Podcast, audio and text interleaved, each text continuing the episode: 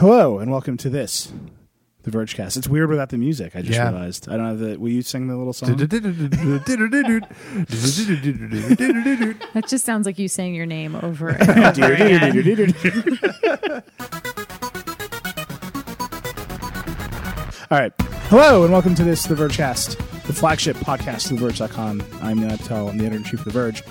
Uh, and I got to say, we're at the Code Conference. It's very late. I'm joined here by Dieter Bohn, Hello. Lauren Goode, Hi. Casey Newton, What's up? All Star Verge West panel.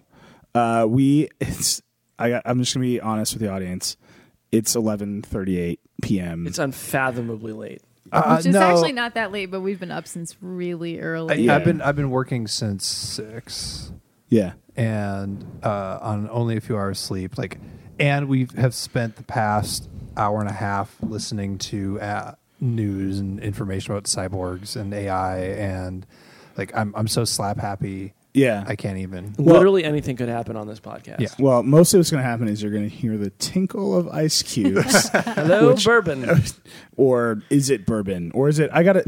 I so I didn't do a fake scissor vodka ad last week. Yeah, I I was received real like mad. angry mail about it. So this episode of the Vergecast is brought to you by Scissor Vodka, a fake vodka that I made up that I'm going to keep plugging until somebody pays me for it. Raise your- presumably somebody here. There's billionaires everywhere. Yeah, right. I got to go get some Elon money. Raise your, vodka. raise your Come glass, through the night. your ice filled money. glass to our producer, audio producer Andrew Marino, who's going to deal with the garbage that I'm going to send him at the Oh end of God, it's Thanks, such. Andrew. It's not good, Andrew. You're a, you're you know what? You're just a good guy. Mm-hmm. You're you're a you're just a, a good, trusting, caring man who sent us to L.A. to Ranchos Palos Verdes with a bunch of microphones and a Yeah. dream, and here we are making the Vergecast. this. So we should Uh, describe what the code conference is for people that don't know. Uh, it's uh, you know Some say it is the premier tech conference. I agree uh, with in that. America. um, yeah. So the co- it used to be the All Things, it was the D conference for a long time. yeah Prior to this, when Recode was All Things D. But then they and retired the D. It started, and they retired the. it's really late. you can't do that. They Sorry. retired the D. D conference actually started before the website All Things D started. This was years ago, over a decade ago. Yeah. And So, pay but attention. for There the will be a quiz on this at the end of the been podcast. Code Conference. But yeah, we've had speakers in recent years like Elon Musk, Mm-hmm. uh, you know, Bill Gates, um, Sheryl Sandberg, Jack Dorsey, uh, Ginni Rometty. I mean, the list goes on and on. And then back in the day when it was the D conference, um, people like Steve Jobs would actually come and speak on stage, which was um, pretty remarkable because he did not do many non-Apple event appearances. Right. I mean, the co conference is amazing, and to be here is amazing, and to watch Walt and Kara pull together their incredible network of like everyone powerful in tech to basically like prove themselves on stage is amazing. Um, but today was a very long day. Yeah. Um, we just came from Elon Musk, which we will talk about in depth later on in the show. But I think it's safe to say that all of us had to take a 20 minute break after Elon being like, we all live in a simulation. I'm going to inject neural lace into your jugular veins. And my company is not entirely dependent on something called Earth based revenue, uh, which has Lauren has just been giggling about that quietly for, for like literally an hour. As opposed to that old Martian money. I mean, it was just wild. Uh, so we'll do that in depth a little bit. Um, but it actually started. Code started yesterday. Yeah. Uh, with a barn burner. I mean, there's tons of speakers. We're only going to focus on a few, but barn burner opening. Lauren's still laughing at Earth Based Revenue. Like she's melting in front of my eyes right now. One, two, three, serious. Uh, no, we don't know. It's look. They, the, this audience knows what we're doing, right? Like take the normal Vergecast, push it into much more tired and a little more drunk, and here we are at Code. I'm not drunk at all. It's a huge And Well, got- get to work, I've got Dieter. Dasani That scissor here. vodka won't cut through the night by itself.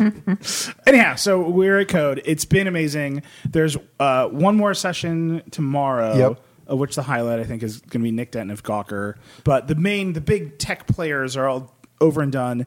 And like I said, it started yesterday with I think one of the best opening sessions I've seen at Code. Uh, Jeff Bezos spoke, and he kind of started a little bit slow. Yep. And then Walt asked him about space, and then like his mind expanded, and he said incredible things about what he wants Blue Origin to accomplish, and then he got really expansive about Amazon. So let's let's go through that a little bit. What do you- I mean, what did you think of Bezos? Lauren and looking at you. Lauren is like she literally just fried out. Like I watched the light blink out from behind her eyes. Well, we talked a lot about AI. Artificial intelligence has been a recurring theme throughout the conference, and Walt and Kara are making a point to ask pretty much every single guest on stage what their thoughts are on AI.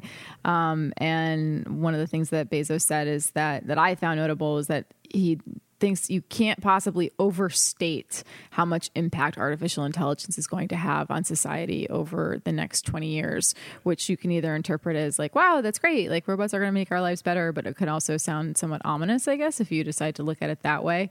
So I found that to be uh, pretty, pretty interesting. Um, I also, uh, thought well i know that amazon has apparently been doing this education program for people in its uh, distribution centers for a while now but he really made a point to talk about that which i kind of see as a um, I don't know, maybe in some ways a counter to the reports that have been coming out in recent months about Amazon's treatment of workers.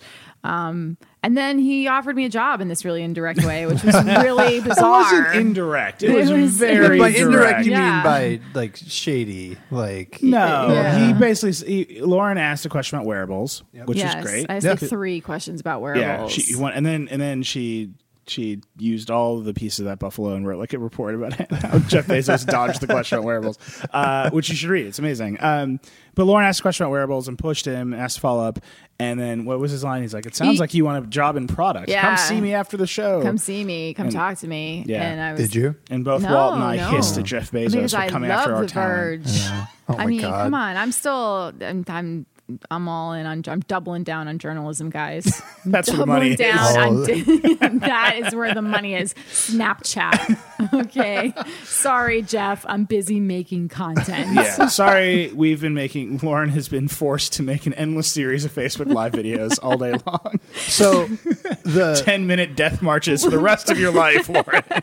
But I want to hear what you guys the overall about the Bezos consensus on session. his thing was like he like had the reality distortion field in Right. the room. Absolutely. Everybody everybody was like, "Whoa, like I am in love with you right now," even though you were saying things that when you just look at them out of context are like patently dumb. So he got asked the, you know, Peter Thiel versus Gawker question and he led with like quoting Confucius or Yeah. the apocryphal Confucius that um you know, like, uh, oh, if you uh, seek revenge and you shall dig two graves, one for yourself. And like, I don't know, he had a bunch of like one liners that were really like, huh. But in the room, they totally played. Yeah. And He had great and so- presence, like yeah. commanding presence. And so, in the room. like, Yeah. everybody at this conference was like, oh, look at this. The, the Steve Jobs mantle. He might, he might be, it might be going to Bezos. Yeah. And I have feelings about that. Well, so that's a thing at Code. I I, I talked about this with a couple people today. Um, the history of the D conference was, I mean, it's, it's astounding history, right? Like the highlight performance of the D conference, I think, was D10 when Jobs and Gates were on stage together. This was the famously the only conference Jobs would do, and he would say amazing things and be off the cuff. He was really he was Steve Jobs, um, and I think the the history of the stage and like being on stage with Walt for this opening session is very much can you perform at this level? And I think three years ago, Elon Musk like had that kind of moment, like He commanded absolutely the room. did. Yeah. Yeah, um, everyone left the room that year with an Elon Musk man crush. Yeah, it was it was I mean, it was just incredible. And this year, Bezos had that moment Yeah. and it owned the room. And I think we were saying he had these like he was prepared, right? He had things he wanted to talk about in a in a way he wanted to talk about them. He he. I disagree that the things were patently dumb. I think is what I'm saying. Like Well, his they answer about dumb, why fair, yeah. his answer, like he gave this. You know, Bezos is a wild person. He own, he runs Amazon. He runs Blue Origin, a space company, and he owns the Washington Post. Yeah. Mm-hmm. You could spend an hour talking about any one of those things mm-hmm. with Or him. Yeah. AWS. Yeah, or, yeah, you could you could just drill into some Amazon thing. Mm-hmm. Like let's talk about delivery logistics. Yeah. He's Right. clearly capable of doing that. Or AWS. Right. Let's talk about your server business. Um, but his answer, I think, about Peter Thiel. was, was actually like I called it savvy because he didn't get into does he agree with Thiel and he hates Gawker. He didn't get into he got a little bit into like First Amendment stuff and like you know uh, beautiful speech is easy to defend. You have to be able to defend the hateful, the hard speech or the ugly speech. Um, but the the his basic answer to that question was like, "Yo, you're a billionaire. Don't waste your time on this. Like, Yeah. Suck it up. Get suck it up. Get a thick skin. Right. Which is like, yeah, Yeah. right. No, I thought that was great, and I thought his line, you know, he got asked about Donald Trump, who's attacked Amazon and, and several times. Obviously, has a contentious relationship with every newspaper, but particularly the Washington Post. Um, and what did he say? He's like, my predecessor Kay Graham was like during the Watergate hearings was threatened. I think it was I'll put your ass through the wringer, but Bezos wouldn't say ass on stage. Uh, I don't think it was ass. Really? That's not the thing that get, that gets put in a wringer. Hmm. Google's what? wringer. if only there was an AI in this room that could tell me what body. Anyway, uh, while Lauren looks up that quote, uh, Bezos was like, "I own the Post. I believe in journalism, and I am willing to have whatever uh, one of my body parts put through the wringer." It's tit, by the way. Was it? And so he doesn't have that. Oh, yeah. And so that's why the, his body part line played so well because Oh. he had something else. Ah, yeah, the, yeah. got it. The Oh, man, okay. the man tit. Yeah. I don't think that's what it's called. Oh. Okay. Well, I, I hate to drag us away from this particular point, but it's notable to me that we've avoided Late night talking Vergecast. about what I thought was the best part of the Bezos presentation, which was everything that he had to say about space, uh, including that he thought that the Earth in the future would likely be quote zoned residential. Yes. Yeah. Light industrial and residential. Yeah, residential. yeah, light industrial, and that we would move all of our heavy industry off world.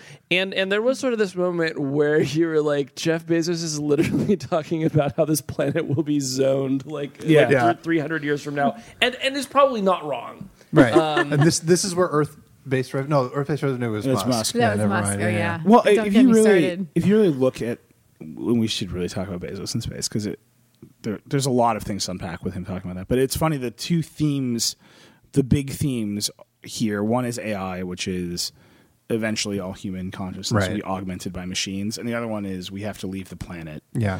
And it's just like right before uh, Musk, Nathan Myhrvold spoke, and his whole thing was basically like, I have done the intensive research to prove that asteroids will destroy us all. And isn't it so hilarious? Yeah. the whole thing was like, ha, There's a lot of jokes in that die. presentation. Ha, ha, ha. But in the meantime, He's like, here's a video of an asteroid. ex- yeah. in the meantime, yeah. In the meantime, I've cut a grill in half and taken beautiful photos of a of a burger. It's Yeah. so confusing. But in terms of like unexpected themes, yes, like By the way, like that's a deep cookbook reference, and if you didn't get it, I'm saying you need to do some work. Like, go study the cookbook reference. It's really good. Have you seen the photography? Uh, It's no. pretty amazing. His, the cookbook weighs like 50 pounds, right? Yeah. That that yeah, it weighs made? about Yeah. 40 pounds. Yeah. It's a 2,500 page book. Yeah. Yeah. Isn't it called the Modernist Cuisine? The mod- Yeah, modernist. it's not cuisine. often called a It's- good book, but it's a very long. Science Yeah. and food book. well, no. At one point, he was. A, we talked about Myhrvold all night too. At one point, Nathan Myhrvold was explaining Kirchfield. So he was explaining some like Kirchhoff's law of thermal radiation. right, and he was explaining why. Wow, Casey Newton. Look at this guy. Uh, my, my master's thesis was about it, so it was just a crazy coincidence. he's like, this is why toast burns. I'm writing a 2,500 page book on bread. And just like threw that out there. And he was like, here's a video of an asteroid exploding. It broke a million windows. It's hilarious. Very, just a very strange. I'm beginning to realize all of Code Conference is about humanity is doomed. Yeah. And also, It- this it was. T of Tinder is speaking tomorrow. So Yeah. it's like a real, just a Yes. lot of themes coming. Super Anyhow, fits. so Bezos, uh, he's got Blue Origin. Yeah. I think there is uh, an extreme temptation to talk about Blue Origin as though it is in the same category as SpaceX. And I think Bezos took full advantage of that yesterday. So Blue Origin is. If I watched Loren Grush react to this video in real time in Slack today because I sent her the Bezos video and I was like, "There's a story here somewhere for you." Uh, Lauren's our s- wonderful space reporter, and she got back to me and she was like, "He sounds like a complete tool." Like, Because they're doing different types they're of doing exploration, wildly right? different Some are completely different things. orbital versus suborbital. Is that Well, the and also like oversimplifying it? Bezos probably, is doing space tourism and plus some other stuff that I'll get to. Um, and Musk is like putting a rocket into space every two weeks. yeah. So it's like a huge difference. Um, and he's delivering cargo to the International Space Station. Yeah. He's got a rocket, the Falcon Heavy, which presumably can get him to Mars. Uh, Bezos can get to suborbital space with a rocket that looks hilarious in my mind. Again, it's very late. Um, and then it comes down. Is Uh, like it- a it- giant fire TV stick. It Is looks what like- it looks yes. like. The Fire TV Stick, I have to say, an extraordinarily sexual TV streaming product. Why why isn't it just why don't we why don't we just call it the Fire dongle if we're gonna No, we can't make. No, that's not allowed. Right. That the word has been excommunicated by the technology community. Cruising right into the midnight hour. Yeah, You're on the anyway, Verge okay, here we are.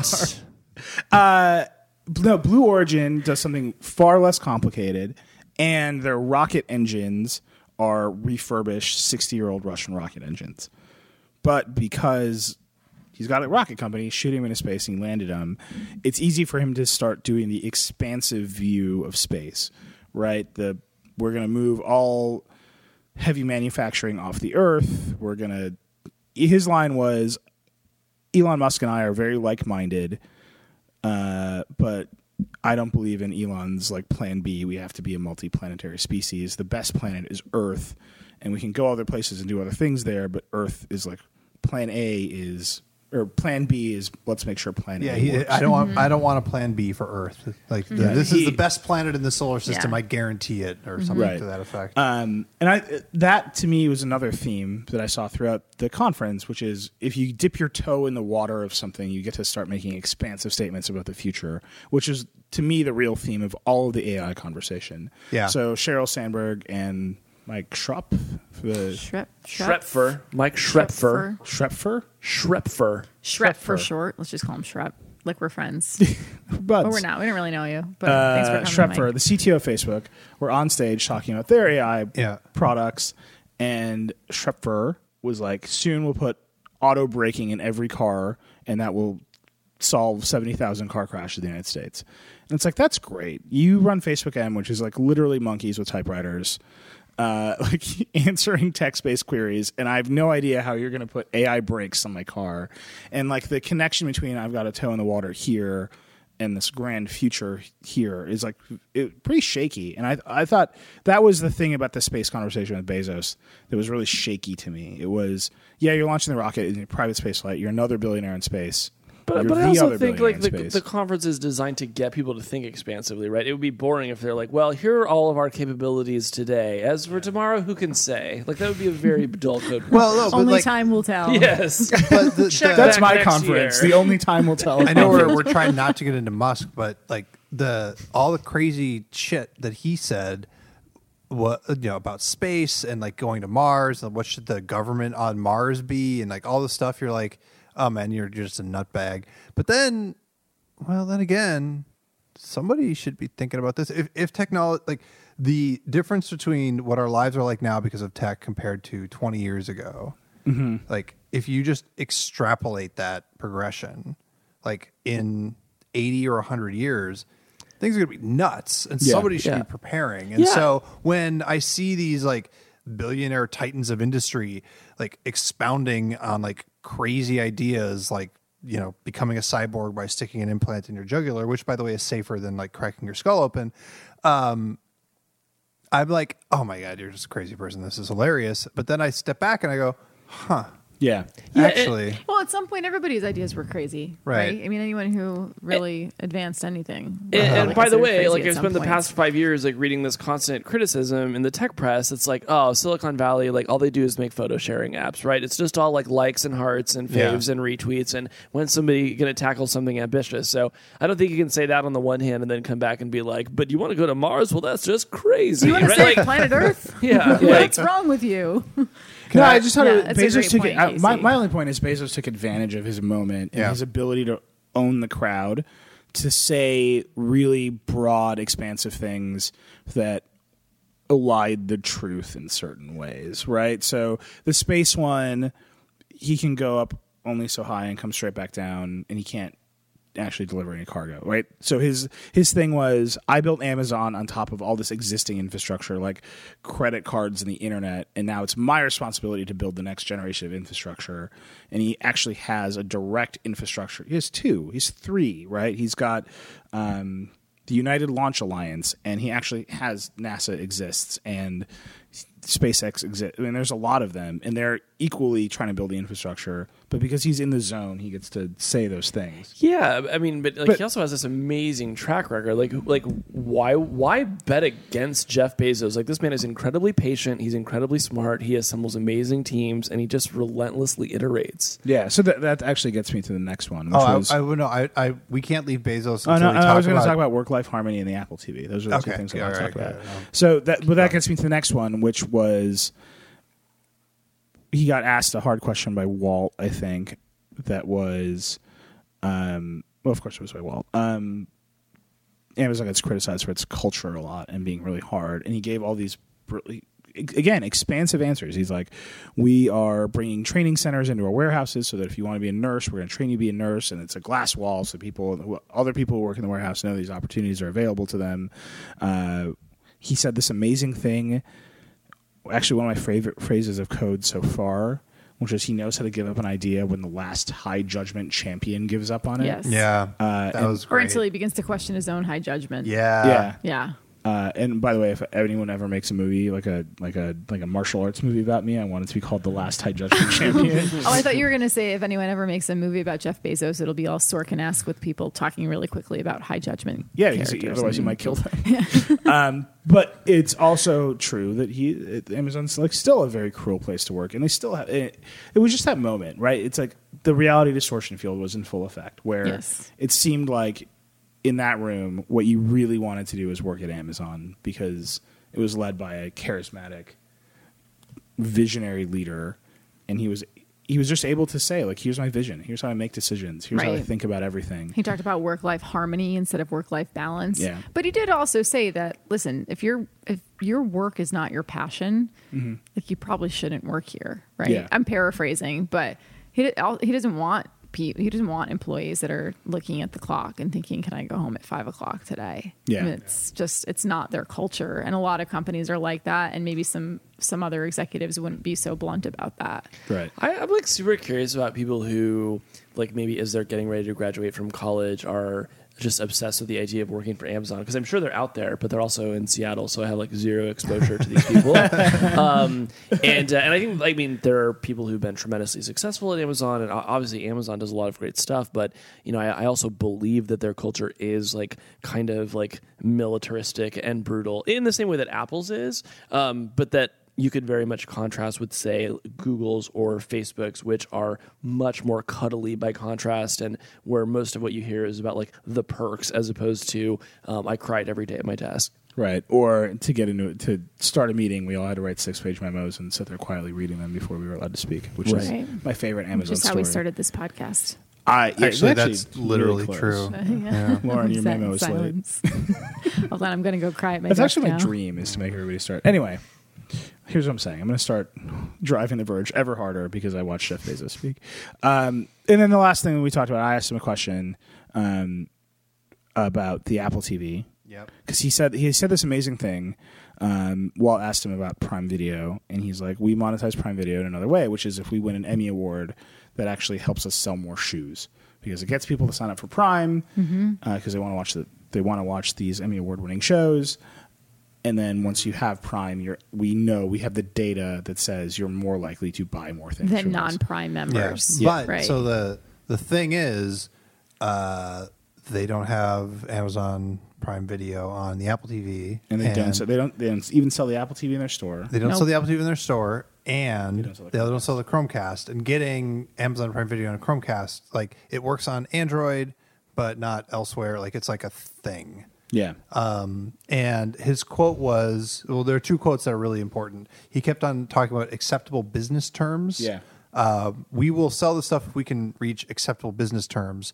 And then he also kept on saying over and over again that um, like private business discussions should remain private. right. And I'm going to leave it at that. Yeah. And like, it's blindingly obvious, to steal Nilay's phrase, mm-hmm. blindingly obvious Blindingly obvious. that he doesn't want to pay Apple's cut of 30% on you know software signups. And so because Apple won't budge on that, he's like screw this. I'm Right. Kicking We're you not out on of the, the store. platform. And I have to say, like, like, man, would it be fun to be a fly on the wall of those negotiations, right? Because you Right. you have like the, like by reputation, you have two of the most uh, like brutal negotiators of all time in, Yeah. in Apple Yeah. and Amazon. And so you, I'm just super curious, like, what is the tenor of those discussions? Yeah. Does it does it end with slammed doors? They're cutthroat. But no, like They're absolutely literally cutthroat. today in uh, Bill Gates' session, he recommended a book, and I was like, "Oh, I'm going to read that book." It was about AI because that's what everybody's talking about. And I went, I did what you do when you want to buy something. You open the Amazon app, and I'm like, "Oh, it's the Amazon app! Hooray! Oh, there's a Kindle edition. Great! I want to read it on a Kindle. Where's the buy button? Yeah. I, I, I can add it to a wish list, but I Mm-hmm. can't. What the? Uh, uh, oh. Yeah.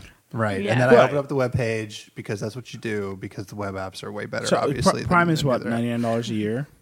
uh, Uh, Does it go yeah, up? I Does it think go it, down? might- Uh, like I it's think- been seventy nine. It's ninety nine. I don't know what it is now. Yeah. Maybe your grandfathered in. I actually don't know. I should check. I should be more careful Yeah, about what they- I'm getting yeah. charged for. This is not a useful whatever. We're all just literally Google is not If, good to if tell you you know how much Amazon how Prime much costs. Amazon Prime costs, please tweet it at Eli. That's at reckless on Twitter.com. Out days from now, I will learn Yeah. how much Amazon Also, Prime costs. Prime also if uh, if you think that Google Play Music is superior to Spotify, please tweet it reckless. Uh, Amazon, when you send your Prime membership renewal notices, you don't include the price in that email. So you really should probably start Dark. doing that.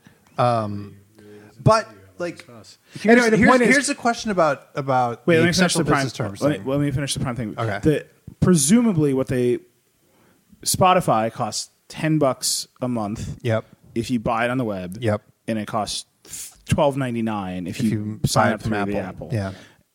presumably Apple could just pass along the tax. So if it, if if Prime is ninety nine dollars a year, let's say they could just charge. You could open the Prime app on the Apple TV and it would say sign up for Prime. We'll bill you one twenty nine a year. Right. Well, no, I think it's Amazon that has to choose to like increase the price on Apple. No, that's TV. what I'm saying. Amazon yeah. could do it that way, Yeah, yeah. and they would just pass on the tax. Pass tax. the Right. tax on to Apple is the 30%. And I just don't think they want to do that. No, I don't And think I they think wanna do that. Apple is just firm. Like this is the price Yep. that we charge people. Yeah, But- but, that's but- an annual. Oh, I see what you're saying. but and then for each but in-app they're not purchase. so firm and with every everybody. Right. No, but there wouldn't be any. There are no more in-app purchases. Well, I guess you For can sign up for like oh, cable but stuff, right? No, Prime you can actually buy, um, a, la- you know, a la carte episodes for like one ninety nine an episode in Prime Video. Not Oh, all of it is free streaming.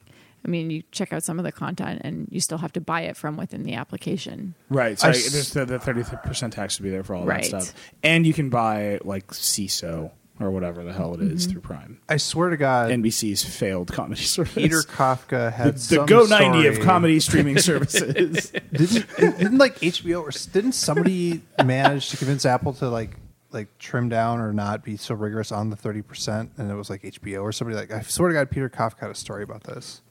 Can I can I relay a piece of wonderful code conference gossip that I heard today? Yes. Go 90. Yes, Oh God, go ninety. share it. Oh, go Uh, ninety. I don't know if it's true. This is complete code conference gossip. Uh huh. Just pure code conference gossip. I don't know if it's. I do not know if this is true. I desperately want it to be true. Verizon is considering rebranding all of its video offerings, including the TV shit, is Go 90, which is hilarious because Go 90 is all about turning your phone 90 degrees, oh. and your Oh. TV is already fucking turned I'm- 90 degrees. I'm But what, mounting- but what greater way to capitalize on the amazing success of Go 90? I mean, already an, an entire generation is growing up, turning their phones a different way and watching these Verizon exclusives, and it's shaping their childhoods. and now they will turn their And they can televisions turn 90 their degrees. TVs sideways. I, I mean, this I is do not know if this. I'm I'm I'm 100. percent I don't know if this Let is me true. ask this question: I just what, what are Verizon's other TV services? Fios. Fios. Oh, FiOS. Yeah. Okay. Let me Uh, ask I, this do, I don't know if it's question. true. I'm just saying, don't you want it to be true? oh, very much so.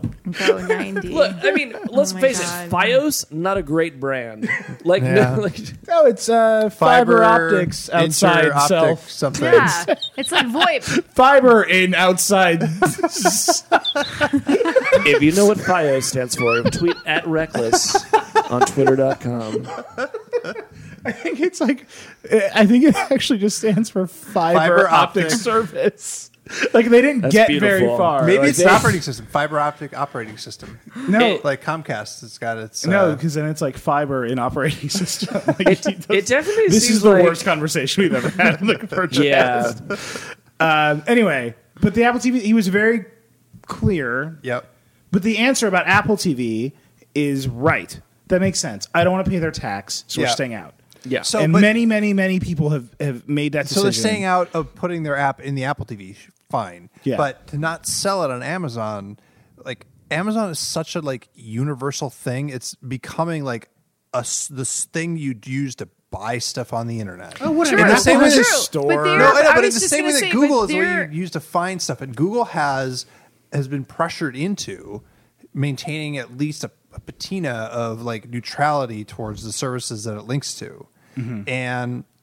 Do we need to get to a place where Amazon needs to have that same sense of No. neutrality with the stuff that But they it's not. It's not its actually enforced. I mean, you can look at it in one of two days ways. You can look at it and say, yeah, they're, they're you know they're not being very nice. First of all, Yeah. and second of all, it's you know it feels an- there's something about it that feels anti-competitive. But at the same time, like we talk about this a lot with Apple, when Apple phases products out of its store that may be in some way competitive to a core Apple product, Right. um, you know, and sometimes we write about it, and I'll say, "Hey, Apple just got rid of all these fitness trackers in its store because they're about Yeah. about to introduce the Apple Watch."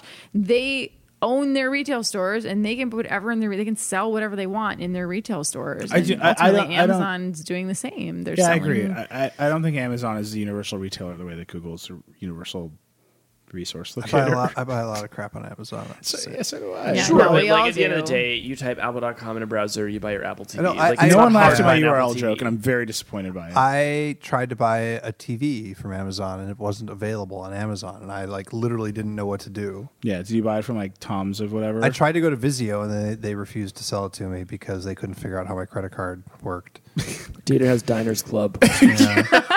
Uh, no, I just changed addresses because We're I not a restaurant, California. Bone. and so anyway, but that's the Can we Apple. just talk about my TV for the rest of the podcast? yeah, let's mean, let's, let's get into the specs. hear you turned about it it. 90 Tell us about the specs. I'm gonna, I'm gonna it mount it in portrait. Have you gone vertical video I'm with your mounting the television? TV portrait It's a second screen for Snapchat. It's gonna be great.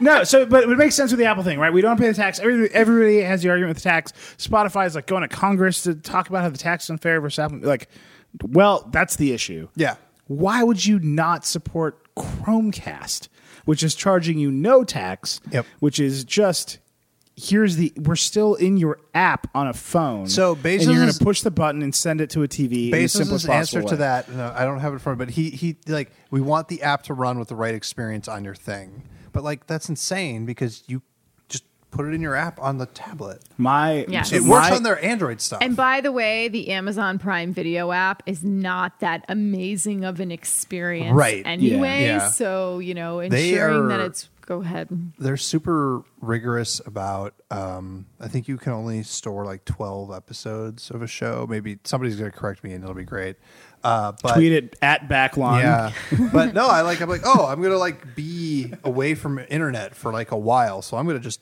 store all the stuff offline because amazon prime lets you do that and that's amazing and then like i wanted to store a whole season of a tv show and i couldn't store the last two episodes of a season so Yeah. I, I like oh so i'm just going to be left hanging This is the least sad uh, thing I've ever it's heard. the worst thing that's ever Yeah. happened to me in my, My entire theory life. is that Amazon is pissed about Google Play services. Yeah. And how not functional Fire OS is because they can't right and they are oh because Google's putting more and more into Google Play services instead of into core Android. yeah. Yeah. So All that they are they're shackled by their reliance on Android for Fire OS, which is a fork, and they are punishing Google by not supporting the rest of the Google ecosystem. Because Yeah, if you make the Chromecast stronger, you strengthen the Google ecosystem. I, I think that's right, and yet also like these seem like essentially empty gestures. Like, do we really think that they're like that they're costing um, Apple or Google a material amount of revenue with these things? Yes. Okay. Yes, actually, I do. I think it's really interesting to me that the Amazon video apps support AirPlay because they know that the Apple TV is the most popular of these devices. Yeah. They support the Roku because it's the, one of the most popular of these devices. No, they support the Roku because Roku will do anything with anybody at any Poor time. Roku. Look, here's a, yeah, here's what's and go- well, Roku also shares they share ad revenue based on ads that are running against the different apps on their plat on their uh, To me, it's interesting platform. primarily insofar as Amazon never stops patting itself on the back for how much it loves its customers and how it will do anything for its customers. And they start from the customer's needs and they work backwards. But then you see stuff like this and you're like, eh, but when we have any sort of minor competitive skirmish, we will absolutely ruin the customer's experience. Right. Yeah. Okay. We've gone We very gotta- we long. gotta go way Bezos. long, Uh, here's here's what's gonna happen next. Paul is going to tell us about a gadget. Then I'm going to read some advertising. Then we're going to come back. Casey's going to say two or three extremely cutting, precise sentences about Twitter and Facebook. Uh, because Jack Dorsey spoke, Sheryl Sandberg spoke. Then we got to get into Sundar. Yeah. We got to get into Elon. Yeah. All right. Paul, take it away. So my gadget of the week is HP made a backpack, or or they're making a backpack. It's a VR backpack, and um, I'm very excited. So we already knew that there was gonna be a VR backpack by by Zotac, which is one of these like mini companies that like makes like gaming PC kind of components and like motherboards and graphics cards and stuff. We knew they were to make a VR backpack. Then this week we found out that MSI, another one of those companies, is going to make a gaming backpack. But now HP is going to make a gaming backpack, a VR backpack. And I don't know why. I, I guess I, maybe I do know why. I know exactly why I love this. And sure, it's partly because I want VR like untethered.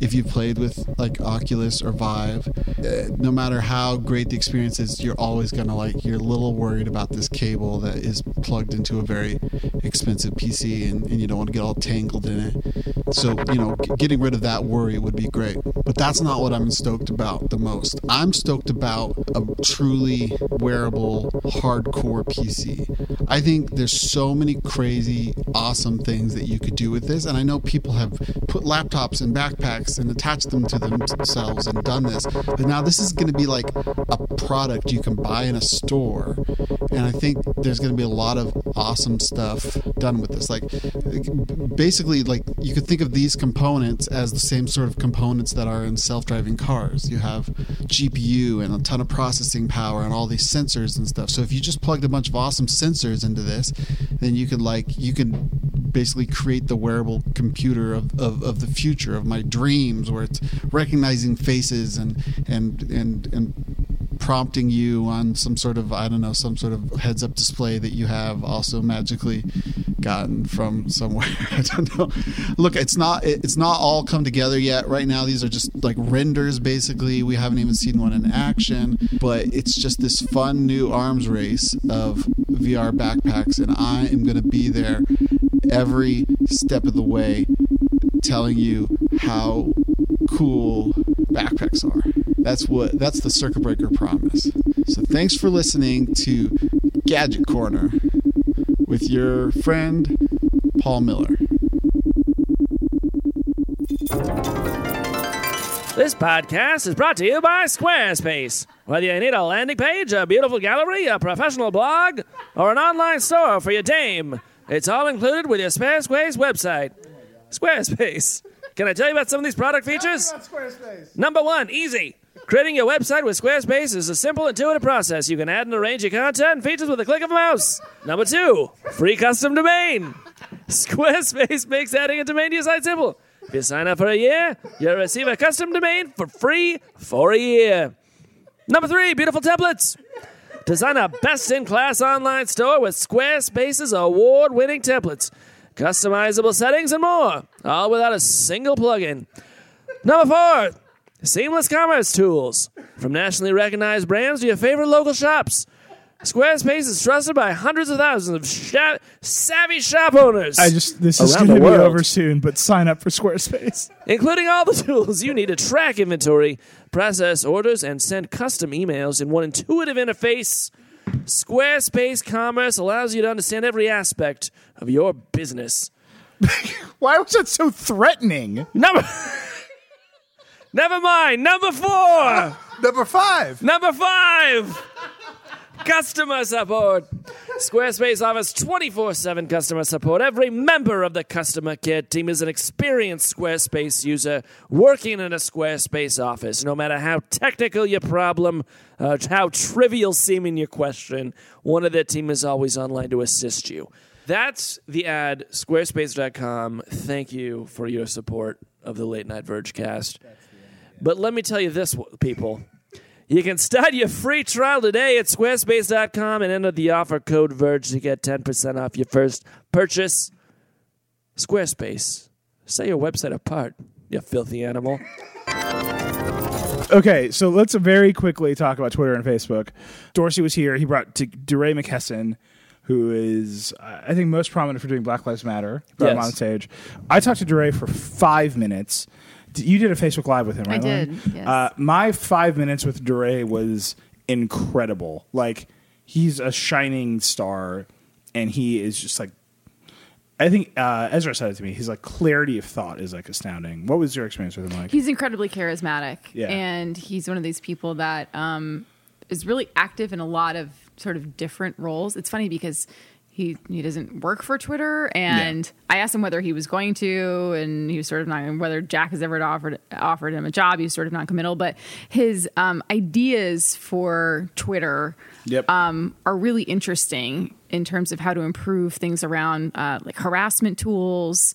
Um, he even said something like, "I really wish I said this on stage too. I really wish they would bring back the star instead of the heart." And that's a small thing, but he just has these great ideas for what Twitter is as a product and as a platform. And that's just Twitter. I mean, that's not even sort of um, No, he's like running for the mayor of Baltimore. he was running for He the mayor was, of yeah, yeah, Baltimore. he His campaign uh, has now ended, um, and but you know he's still a very prominent activist in uh, the Black Lives Matter movement, and is a very outspoken person when it comes to things like police bru- brutality. Um, and and he's just uh, yeah, he's just a really really interesting person. Yeah. and he's not a super hardcore techie like the people here and this is a really tough crowd and i feel like he you know he was as charismatic if not more so than a lot of the people that we heard speak today So this is like an interesting, and I know Casey has a thought about this, even though he's literally falling asleep in his microphone. It's, it's again very late here, but his knowledge of what Twitter is and could be, Yeah.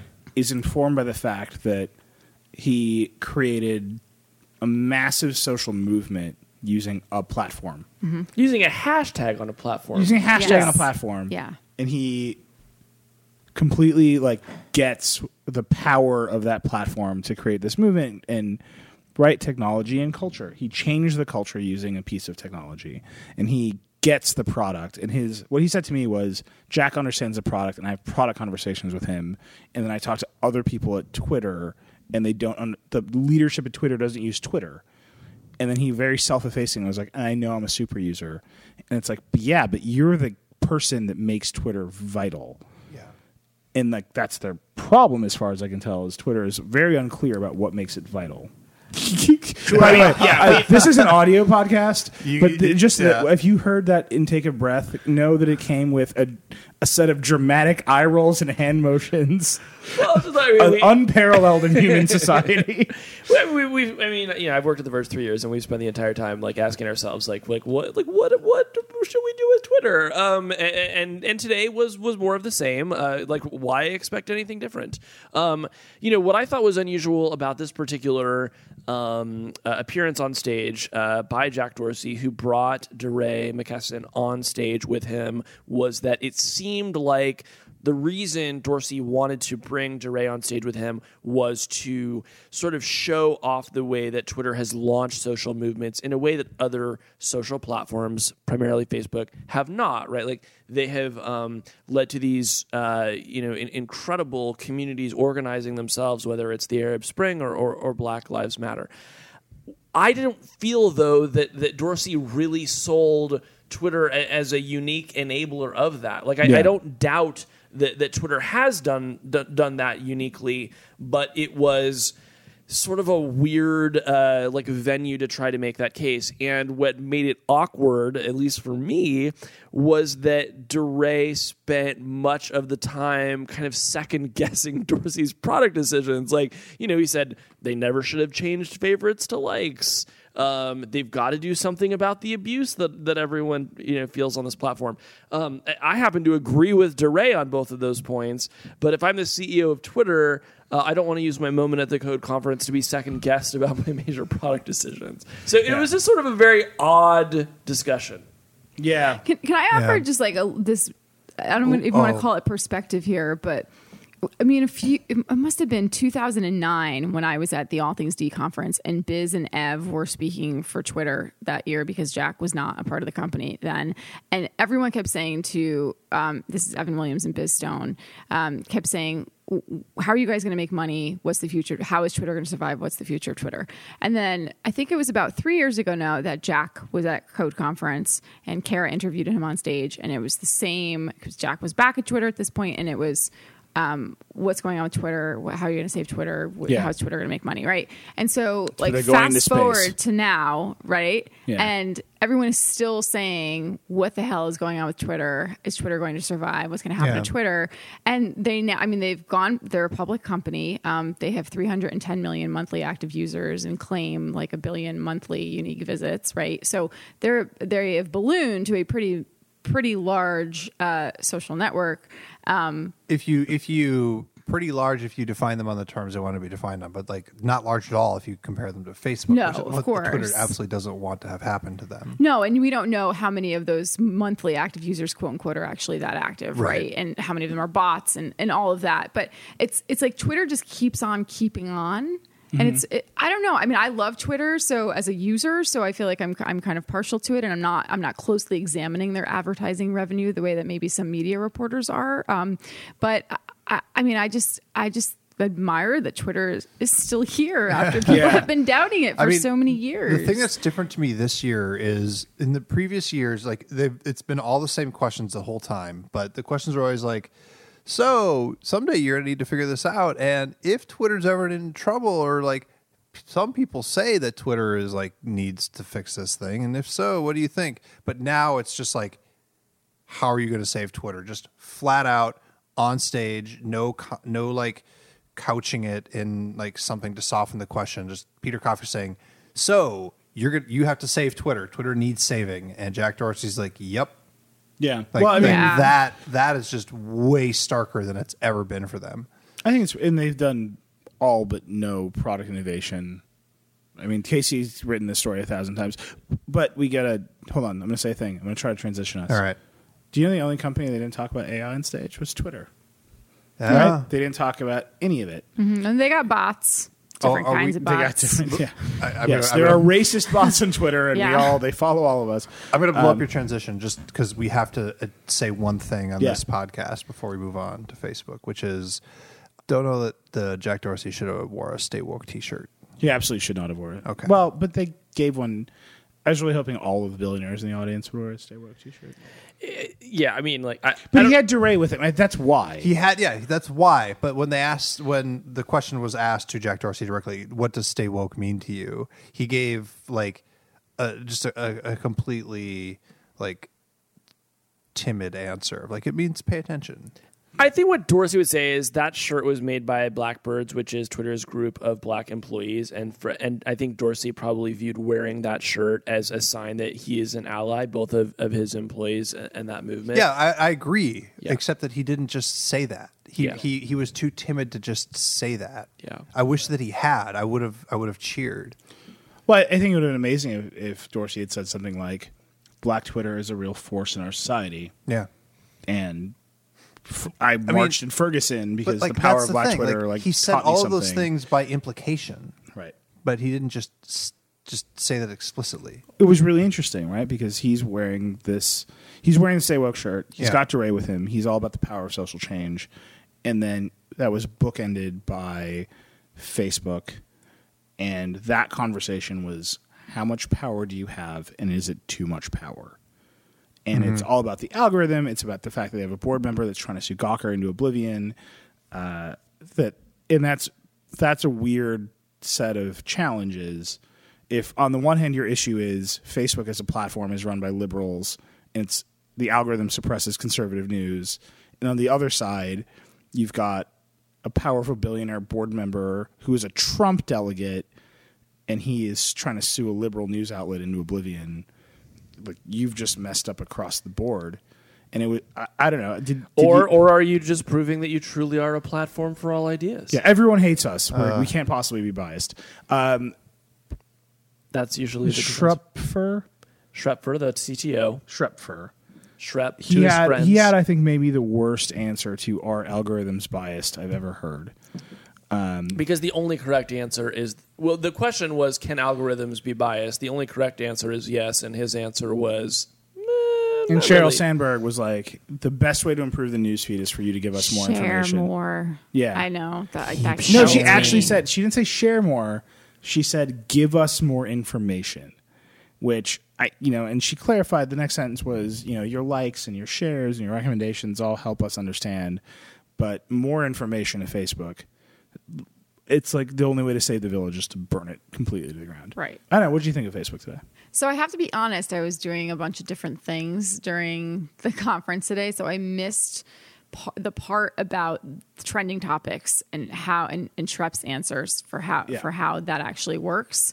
Um, I did hear Sheryl say that you know you should share more, and that's great. I heard some type of analogy like, well, just like you sign onto Facebook and you see a different news feed from the person next to you, it might make sense that the trending topics you see are also different because of the various things that are informing those. Um, but I, I want to go back and listen to that again. Um, but I thought what was was more interesting was uh, was Sheryl Sandberg's just sort of uh, relinquishing of any kind of responsibility on the part of Facebook for you know having Peter Thiel as a board member and sort of uh, uh, refusing to really participate in that conversation about it. It she just kept saying, you know, he acted on his own. He's an he's his own person. He's an independent person, independent of Facebook, and and he made these decisions on his own. And um and it, it's you know we are not treating Gawker any differently in terms of our relationship with publish- publishers and dis- distributing content.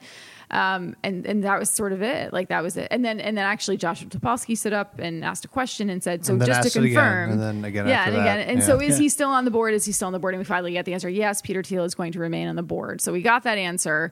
Um, but that was sort of I don't know. Maybe it just all felt a little too neat and tidy. But that's the right answer, right?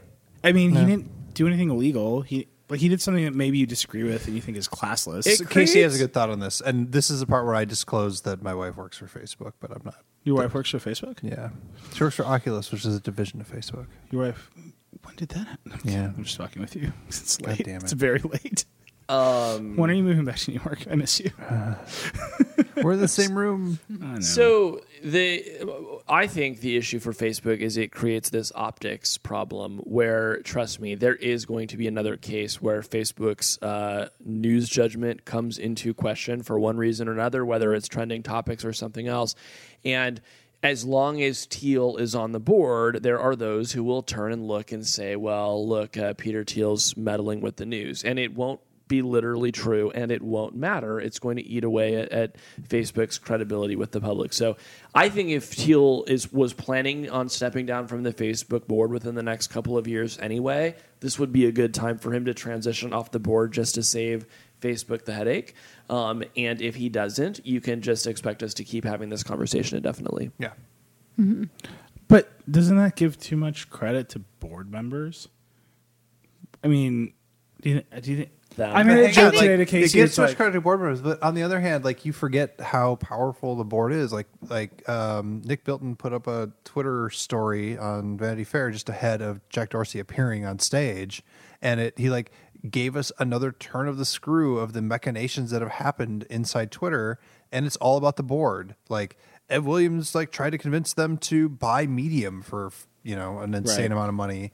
Um, so the board like doesn't matter until it matters, and then it really matters. Right. I mean, it's hard to imagine. It, it really is like Peter Thiel coming in and saying, you know, to to news editors on Facebook's news staff, like, I really don't think you should promote this Gawker live video today because I've got a problem with Gawker. Right. you But- should promote this Verge live video. Yeah, yeah starring Verge Lauren Goode. instead, please. All Vox Media properties. No, just the Verge. Um, but uh, but but, uh, but but it, but I think somebody did ask the question. I'm not quite sure who it was that asked the question. Maybe it was Topolsky. Maybe it was someone else. But someone did ask the question, like, well, so how does this impact other publishers? What if what if another sort of I don't know fracas arises between one of your board members and another publisher? I mean, you just I, I don't know. Anyway, I'm probably not articulating this properly because it's very late, and I'm not even the You're one drink. schwamming. I'm not even the one drinking, guys. I've like I've Dasani water here. Um, The bourbon only Dasani makes water it is stronger. super alcoholic. It's like ten percent. Yeah. it's, yeah, it's really strong. I'm gonna have to take It's a car home. Zima.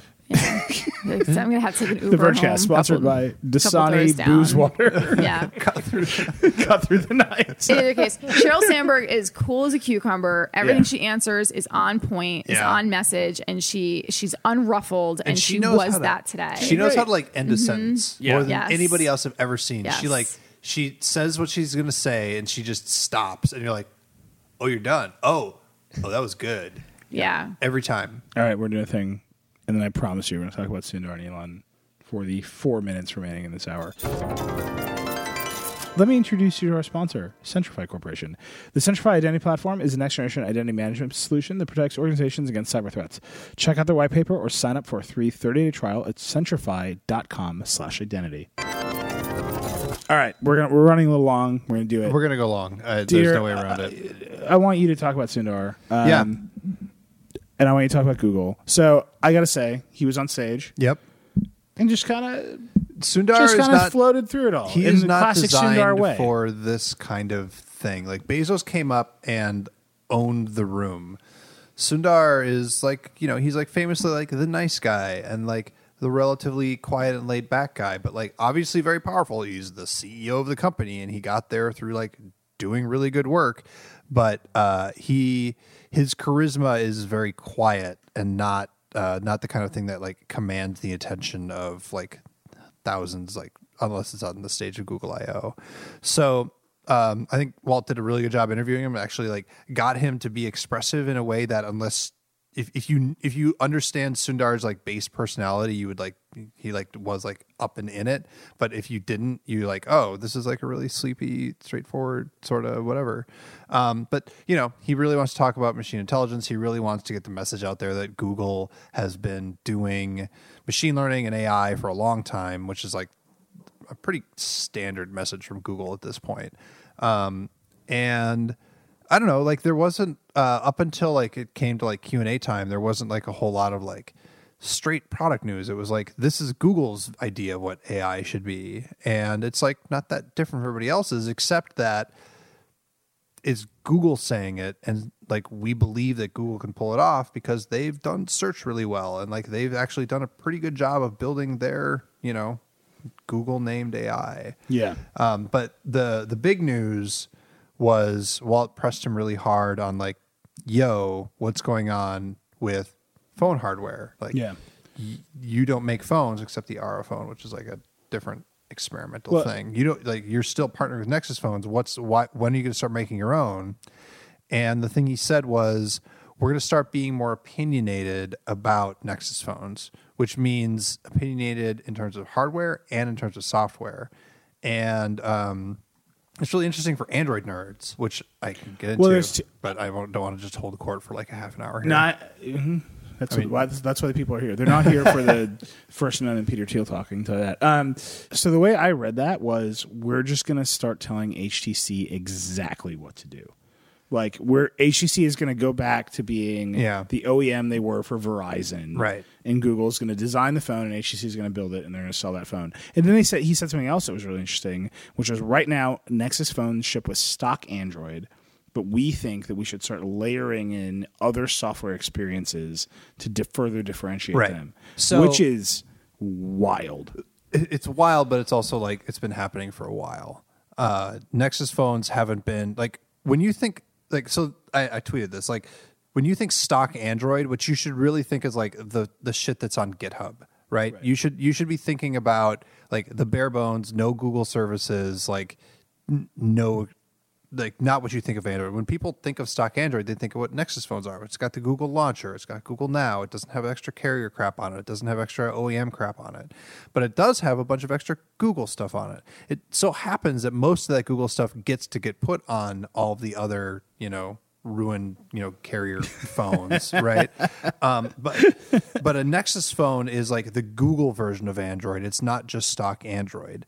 And what he said by saying we're going to be more opinionated about these phones is that that distinction is going to get even more clear so that when you get a Nexus phone, you are getting the Google version of Android, which is going to be like it's going to have not just their Google Play service everybody gets, it's going to have their vision of the launcher, it's going to have their vision of what VR is supposed to look like, and who knows what else. In addition to, they're just going to be pushing around, you know, HTC because HTC loves to be pushed around, I think HTC would love to be pushed around right? now. Uh, or LG or whoever, right? They're they're gonna turn. Well, no, but everybody knows that HTC is making the next Nexus phones, Right. So, anyway. everybody knows. right? Because that's just we decided Duh. together. Yeah, all, all of us on the internet. Android blogs decided together. that Yeah. we're all- they Well, should- Do we have And they're any right. idea how many Nexus phones sell in a year? Well, is it a that's- material that's- business? I didn't get to ask my question, but like my question was going to be like, oh, by the way, you do make hardware now because you've got a whole new hardware division under former uh, Motorola guy Rick Osterloh, and like you're making Ara phones. Are you actually going to push them? And like, if Google's going to be more opinionated about Nexus phones, the question is, are you going to make that opinion matter and start selling the freaking things or not? Because they're they're like you can buy them at the, the Google store. They they're not really trying in carrier channels anymore, and so the Nexus phones have always been like fan favorites that like don't get huge sales and like everybody's just sort of waiting. Like this question of why doesn't Google just go ahead and make its own hardware? Like I'm with Walt that I'd like them to try it and see what happens, but to me the more important question is when is Google going to say, "Yo, we're like we're not sorry, Samsung. We're not sorry." Right, and that was the other thing that Sundar said. We're was just going to Google go for it. Android needs a strong Samsung. He said Yeah. it very clearly because Walt pushed him really hard. Well, he he tried to say, uh, no, like the dream of Android, like what we want is like a really big carrier a really big ecosystem of lots of different manufacturers. Not all of them are huge. So like when Walt pushed him on Samsung, he like immediately pivoted to like rando tiny uh, Android manufacturers in India. right. But like that doesn't hasn't worked, and I don't know that it's going to work. Well, it's worked in the sense that India is dominated by Android. Yeah, but it's dominated by Android. But like Android One uh, has been basically an abject failure. Like it hasn't become like the standard like base version of Android that everybody thought of. Like that Google definitely thought. But isn't it, but that's like oh man, we're if We're you are getting ready to get deep in the weeds on Android, that's because it's Android one is the same mistake. Right, Right. as Nokia saying we're going to put Series 40 in the developing world and then transition them to Maemo. Yeah. Like what people wanted was actually fucking Android. Yep. And then a bunch of cheap phone makers delivered actual Android in right those But countries. What's interesting is the discussion we're having right now, and the discussion we're about to have about messaging apps is like core to Google's big problem, which is they want to talk about Google as and like Google search and the Google Assistant and Google machine learning and telling that story like it's like yeah it's like IBM right? Like IBM and the, they they got her their CEO went on stage she talked about Watson and everybody was like yeah great Watson okay whatever. But like Yeah. that's where Google is going with like their core product of like becoming basically like a like underlying service of the internet. And the thing that we all actually want to talk about are products and un, un, like until that underlying service of their machine learning hits a product like Google Home, we're all like, yeah, sure, great. Uh, and I don't think they figured out how to like get around that. Yeah. Well, Uh, so Lauren, you hung out with with Sundar today. You did an, yet another of your many, many, many, many Facebook lives. We hung out. Yeah, Lauren's dying. Uh, really here's here's look. Here's the thing about Facebook Live. They're all stunts. They all need to last ten minutes, and I would encourage you to listen to this podcast for the next ten minutes to see if Lauren literally dissolves into a puddle.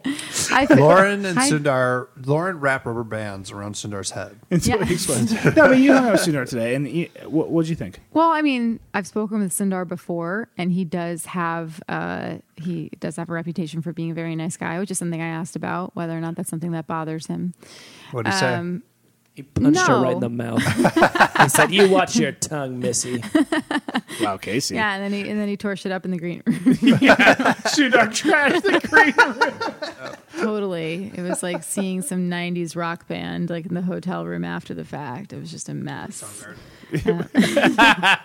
no, actually, for some reason, I was like just thinking of like the Eagles, but that's not any. That's super not Super 90s. not 90s. Lauren again floating through space and time right now. I was like Joe Walsh, not in the '90s. Don Henley was with Sundar today, just fucking ripping shit up at the code conference. Oh my god!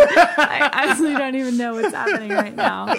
Um, no, so I asked Sundar the really, really hard hitting question that Walt didn't get to ask on stage, which is what his morning routine is. So first, I asked him how he felt about having this reputation as a Silicon Valley nice guy, and he like worked as a Jedi mind tricks and was like, I was, you know, I didn't other guys, and he said. uh he basically he takes a long term view, and that I think that To was his a very morning routine. uh, no, a lo- to his uh, well, why? Eventually, it will be the afternoon.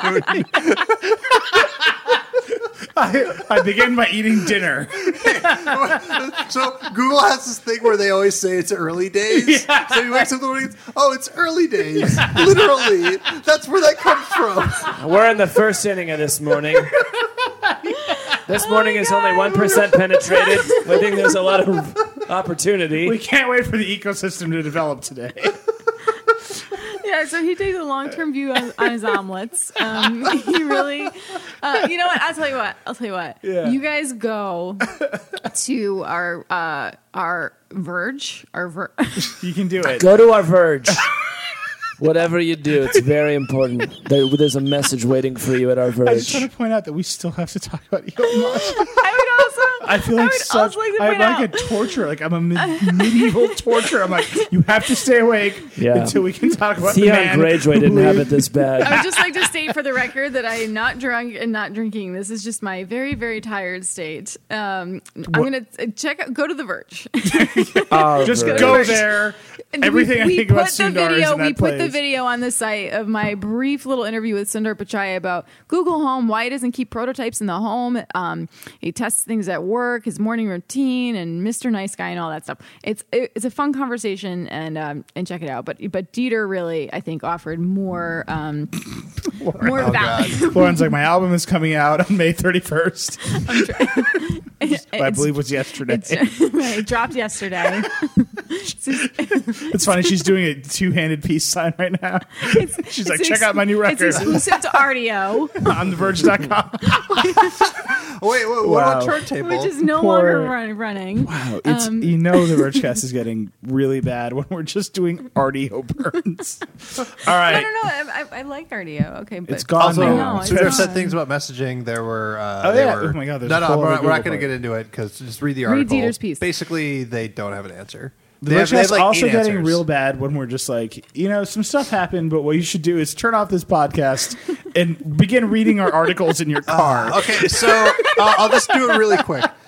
Uh, Steve Levy from Backchannel said, "Hey, what's the deal with Allo? Like, are you gonna like take on iMessage? What's going on?" And Yeah. Sundar was like, "Well, you know." And so they he he said more clearly than he ever has before that Android is going to support rich communication services, which is the next generation SMS. Yep. Which is going to be a dumpster fire, except that if Google builds it in Android, all the carriers are going to have to fall in line. So that's a little ray, tiny ray of hope. Uh, there's also Allo, which is a little tiny ray of hope um, because like it's a mobile first thing. It's a good app, but who knows if anybody's going to actually use it? But it's better than Hangouts, which, by the way, like this empty bottle of bourbon is also better than Hangouts.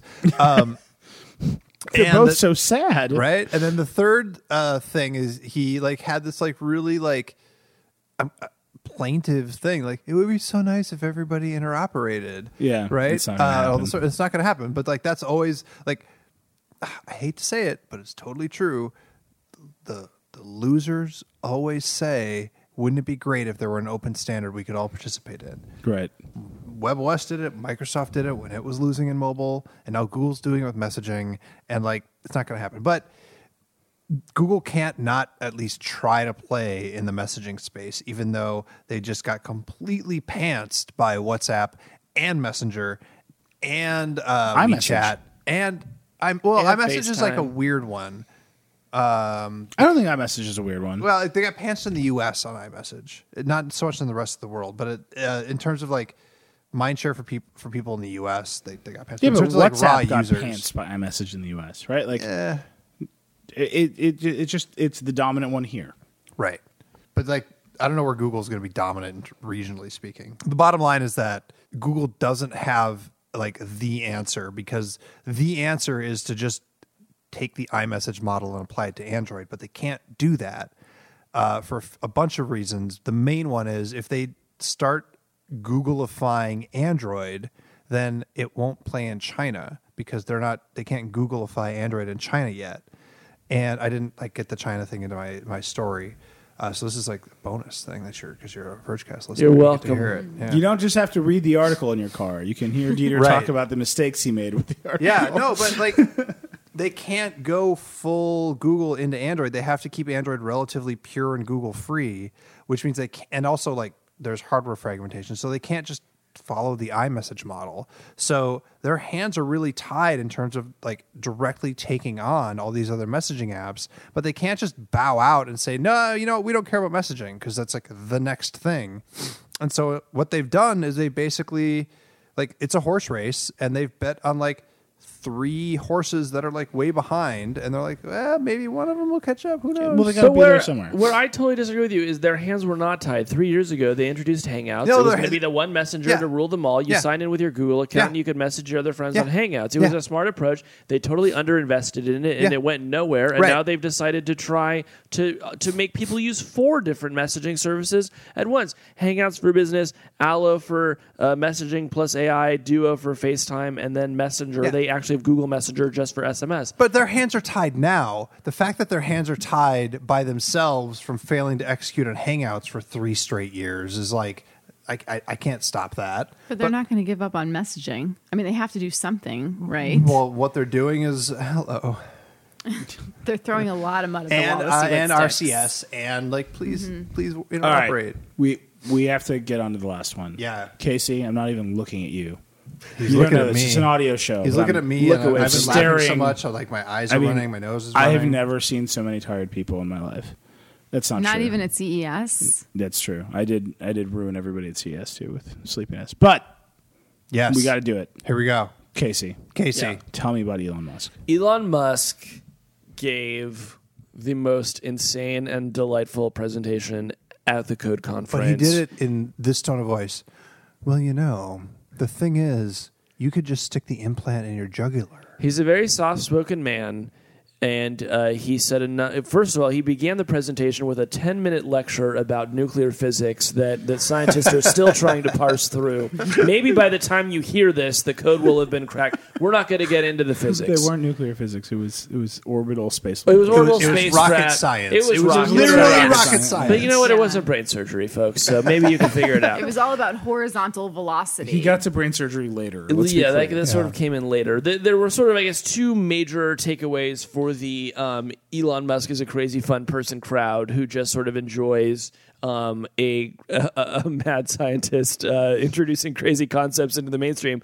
And uh, the first of those was um, how we would all become true cyborgs through jugular implants of neural lace, which is a machine to brain interface in which a superhuman intelligence augments your abilities.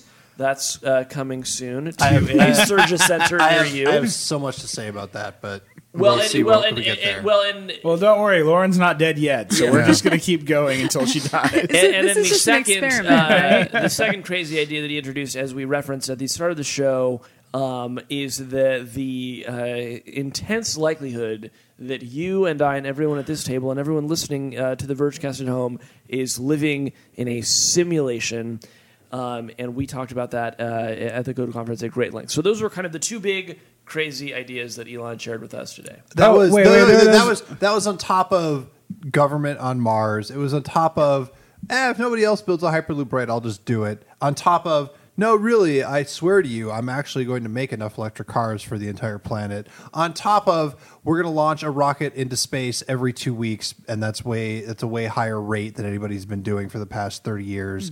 Uh, I don't Tesla three design going to be done in Just six like- weeks. yeah. right. uh, on top of like hinting that they're like the te- like Tesla three would be fully autonomous, on top of teasing a huge Tesla announcement later on this year, like uh, Uh, all like the normal stuff he like normal all like he had like a whole slew of like crazy hints and teases about actual things that he's doing, but that was layered on top of that was like cyborg theory and Yeah. like insane AI simulation shit. Yeah, I mean the somebody offer you a vignette. So I asked him a question that was basically Chris and Loren Grush asked me. Chris Ziegler and Lauren Yeah. Grush asked me hard questions. Uh, they su- well, they suggested hard questions, and the one theme they both hit on was uh, Elon's great, offers aggressive schedules for his things that he never hits. Yeah. Just never hits them. Um, so I said, "Are you going to be able to deliver a Model Three?" And the numbers that you're probably 'cause people are paying him. Yep. they're paying him a lot of fucking money, right? Like, Dieter Bohn, No, not me. My my wife. My wife. you but you guys are. It's like a you're married now. It's a whole thing. That's She not talk- are we going to talk about my finances right now? Because I just spent two thousand dollars on a TV, and I don't want to get into it because I'm going to get in huge. trouble. Dieter sent his TV to Elon Musk to pre-order.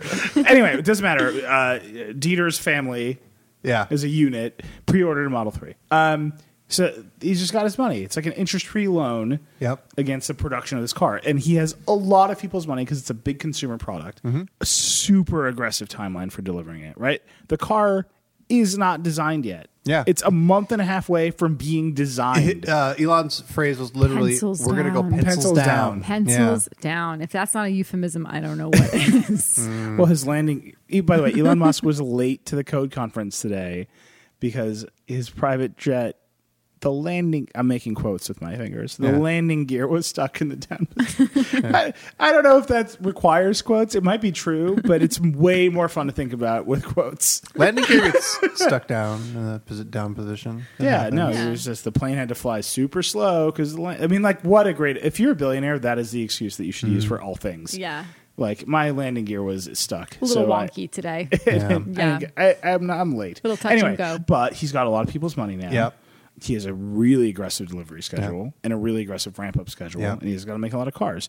And he said, "We're going to pencil down So, six weeks. so, we think so we're going to hit it." Nilay, hang on. Nilay, uh, for the entire conference, has been the guy to go up to the microphone and ask the hard question. Not a hard question. like the straightforward question, but like everybody sees it as hard because not enough, like not like just there's like the thing where people don't expect the micro people expect cranks at the microphone. And then all of a sudden a journalist comes to the microphone and asks a real journalism question. They're like oh oh Yeah. this is happening. So the thing i want to point out is that uh, i'm in the same room with Nilay uh, and i moved to california and i miss him. It's So sad.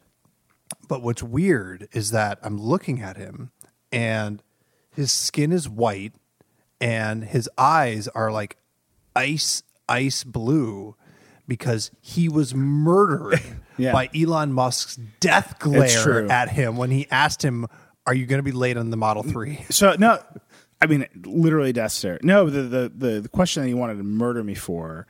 I asked him, "Are you going to be late on Model 3? And Yeah. he delivered this insane answer. I was fine. no, Right. it was Which is that he doesn't he doesn't just make up deadlines, and that when he makes them, he truly believes he's going to hit In them. his And heart, he maybe believes he's them. delusional, Maybe he's but he's not just delusional. in you know he's not No, in the business like, of that making was- like that was cars is crazy. so deadlines. hard. His and- fine answer was that when he made the the Model S and the Model X, he built them on top of a Lotus platform, and they're just like, "Well, we got to use this no, thing. no, what no, the no, hell?" wait, no, no, no. The Roadster was. He's like, we built the Roadster on the Lotus platform. Yeah, okay, The right, Model right. S we had to invent from scratch. It was really hard. The Yeah. Model X we tried too hard because we built these Falcon doors. Blah blah blah. It was Yeah. too much stuff at once. The Model Three, it's like we understand how to make a car now, but we're at the mercy of our suppliers. And here's Well, a no, laundry need list. give them credit for saying with the Model 3, every time we make a thing on the Model 3, we are making it with manufacturability, which, by the way, manufacturability, hard freaking thing to write in a live blog. yeah. Uh, in mind. And uh, also, oh, but by the way, uh, like the weakest link, like yeah, it's our weakest suppliers. link. But Yeah. no big car company blames their suppliers. Like I mean, it was like a laundry. He's like, one of them was hit by a tornado. There's been a hurricane. There's been a flood. We had a shootout at the Mexican border, and I just wanted my trunk carpet. These are excuses that Yeah. Ford can't give. yeah. Right? If he wants to play like anyway, Can you imagine when he's late for dinner? he's like, my landing gear was stuck in the down position, and there was a shootout in the sky. Like, Wow. It was nonsense, right? Musk had a lot of excuses today. Yeah. So then, and he said the thing about pencils down. And earlier in that in the session, Walt and Kara pushed him really hard on whether the Model Three would have autonomous driving. Yeah. And he said, "We're going to do the obvious thing." Yeah, which he can- said they're going to have an event later this year, And we're gonna and do the Walt tried to press thing. him to But then- say what it was tonight, and and he said we're going to do the obvious thing, which is obviously they're going to offer some So- type of so I upgrade. said- but, so but are you Kara had gonna- the best line. Kara's line is, "Oh, so cup holders." Yeah. Right. like, So my follow up question after that, are you going to be on time with the Model Three? He said, "Pen- "We're pencils down in six weeks, and then we're ready to go." And there will be no features added after six weeks. My follow up question was, "Once six weeks, you're going to hold an event where you announce autonomous driving for Model 3. And he killed me. yeah. He kill- uh, He just he looked at me. Spoilers. Do you know the scene from a couple weeks ago on Game of Thrones with the guy who was tied to the tree and the children of the forest? Yeah, just like I mean, he that killed- was his his stare was he ju- dragon glass. He just into looked at me, dead silence. He blinked one time, and then continued looking at me, and then I could see the wheels turning. Yeah. And he said, "We do not have an event planned for six weeks from now." And he, he growled at me. It Yeah. was strange. It was amazing. Um, I don't know. It was it, that was like a whole section of the thing. But again, he's just like, I would say he has the most expansive view, and he got away with it, right? He Yeah. He doesn't like it. It was the same as Bezos to me in a lot of the same ways, right? There's the reality of what their companies are doing. Then there's this expansive view of what the tech industry should provide. And his view is that we should colonize. He, he said we should be an interplanetary species. Well, so he said a lot of things. So he what's this uh what's this consortium that he's trying to form to like Oh my God, create a benign A- AI? What's Open AI open AI. So he like when you're sitting there listening to him, you like you're struggling to keep up with the technical stuff, and he's really good at laying out a lot of technical stuff on you. But if you keep up with that, you like your brain is so busy trying to think through his cyborg theory that you're like, oh, okay. Well, I get what's what he's saying. Oh, then I must be on board with his opinions, and his opinions are like interesting and weird. But like, Yeah. I don't know if I'm on board. But like, he talked about like defending ourselves from being becoming pets and his Yeah. method for keeping us from becoming cats for a supercomputer is we need to become one with the supercomputer and have it be the third level so there's the digital level then there's our cognitive level and then there's like the limbic system and as the limbic system is to your frontal lobe your frontal lobe will be to the digital ai that you're going to become a symbiote with Yeah. and We're all cyborgs now. well, we're all cyborgs already. So he said we're already cyborgs, and I like got pretty excited because I fundamentally believe that we're all cyborgs. because the definition of a cyborg is a person that augments their humanity with technology, and I believe that our humanity is defined by the creation of technology to augment our humanity. That's what humanity is. And so when he said we're all technology's an instrument thing right now. what's that? Technology is an instrument. Technology is an instrument, right? It's a And thing. if you want to go for another half hour, this is one. I also, could do keep is an going. you want to talk Anyway. about web versus apps? Bottom line, just when trolling Elon you Musk said we are all cyborgs already, I was like, well, I mean, I'm just going to buy another like three Model 3s right now because you are just the best human. Doesn't this sometimes kind of feel like we're in these last stages of actually having some type of semblance of control over these gadgets? Yes. Like not, I listened to uh, the creator of Head the Headspace app talk today. Give a ten Why minute does the. Headspace app cost like $15 a month, by the way? because, uh, because I don't know. I guess that's what you have to pay for. He's like, he- he's and up there saying, "I'm gonna, I've, I've created an app that will help you meditate. I'm providing the service to humanity. I went to Tibet, wherever he went, India, and like became a monk, and now I've come back, and I'm gonna turn it into an app for everybody." And I was like, "Oh, that's great. Why am I paying you 15 bucks a month for this?" Yeah. you can meditate for free. You can and meditate should. for free. You can find videos on YouTube and other apps that will help guide you through it. Right. I don't know. It just becomes the thing. But he made a really great point about our relationships with our relationship with our devices. And um, I'm totally paraphrasing at this point, but my interpretation of this is like your device, like your phone, is just like a piece of metal and glass. It's not anything greater than that. It, your phone expects nothing of you. We have these relationships with our devices right now where we're like, oh, I have to check my phone, like I have to check my computer, but that's actually coming from us, from within us. It is not our devices that are demanding that we check them. And the relationship that you have with your computing device is ultimately the type of content that you put on it and the type of content you decide to interact with. And so we still have that control. Like I can still look at my phone right now and I still have some element of control. Like I have to use Slack for work and I have to, you know, but like I, but And if you're I, listening to this, you have to respond to Facebook Live notifications and then watch the Facebook Live. You So- also Yes. have to go five Yes. stars on uh, iTunes, which Right. is the only rating system for podcasts. No, I But get if what I you're wanted to delete like all of the apps except for Apple's and crappy native apps right now, I could I could do that, and I could never check those, and then I could just use the device when how I want to use it when I want to use it. But it feels like based on everything everybody said, from Bill Gates to Bezos to Ginni Rometty to to Elon Musk, like.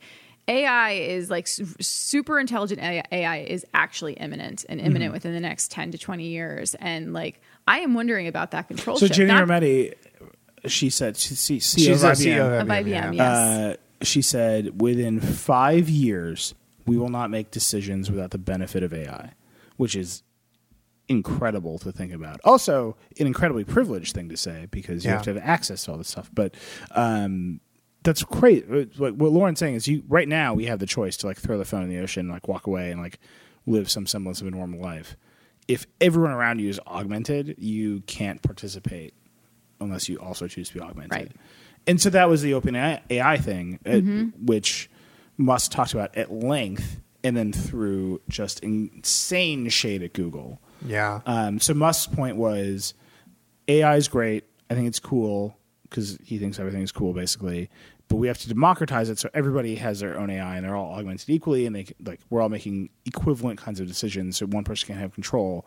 And Walt said, "Do you think anyone's scary?" And Musk said, There's Just one one. "There's company. one company." He stared dramatically into this into There's- space there's and he said, just "Just, one." one." Yeah. Yeah, and then Walt asked a que- he asked a follow up, which was, "Are they making a car that will compete with you?" Which is very much Uh, is it Google, Google? yeah. And Musk was like, "Wink." There's just one. He actually said the word "wink" out loud, which I thought was weird. Yeah.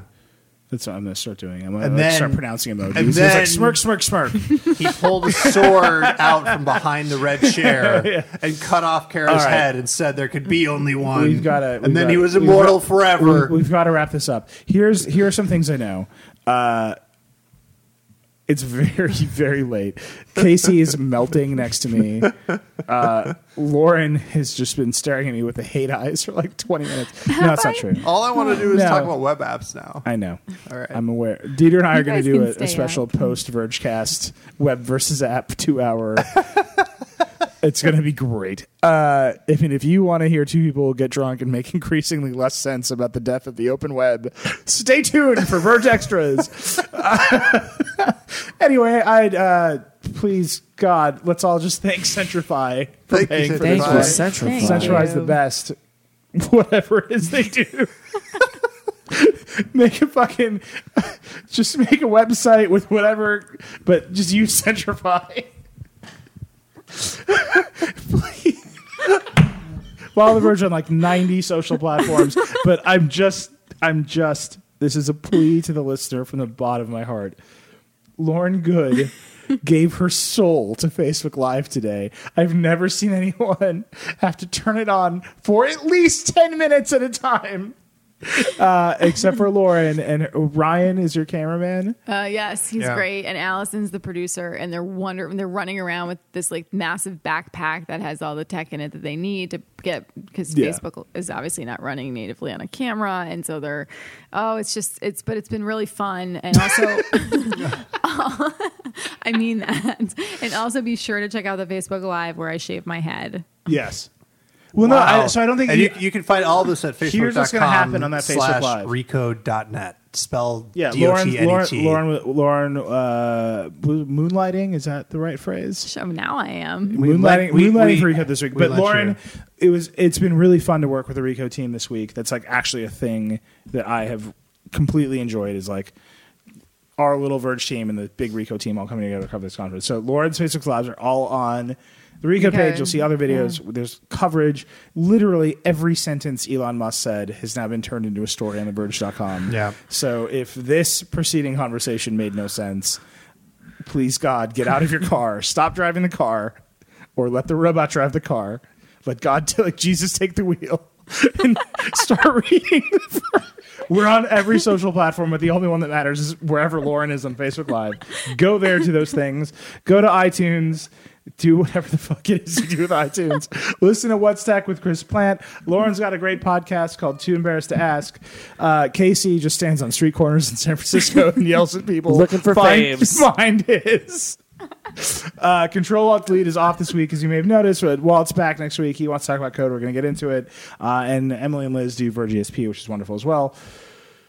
I think that's it. Rock Let's do and another roll. 30. Let's Rock- just do a quick Let's 30. just do it, guys. Let's just power through. What are we going to talk about? Uh, and if you were worried the Vergecast would become pre-taped and not be as, as insane, I, I trust that you believe that we the spirit continues. We're out of bourbon, so I'm just going to wander the streets looking for booze now. Rock. Roll, Yeah. Paul.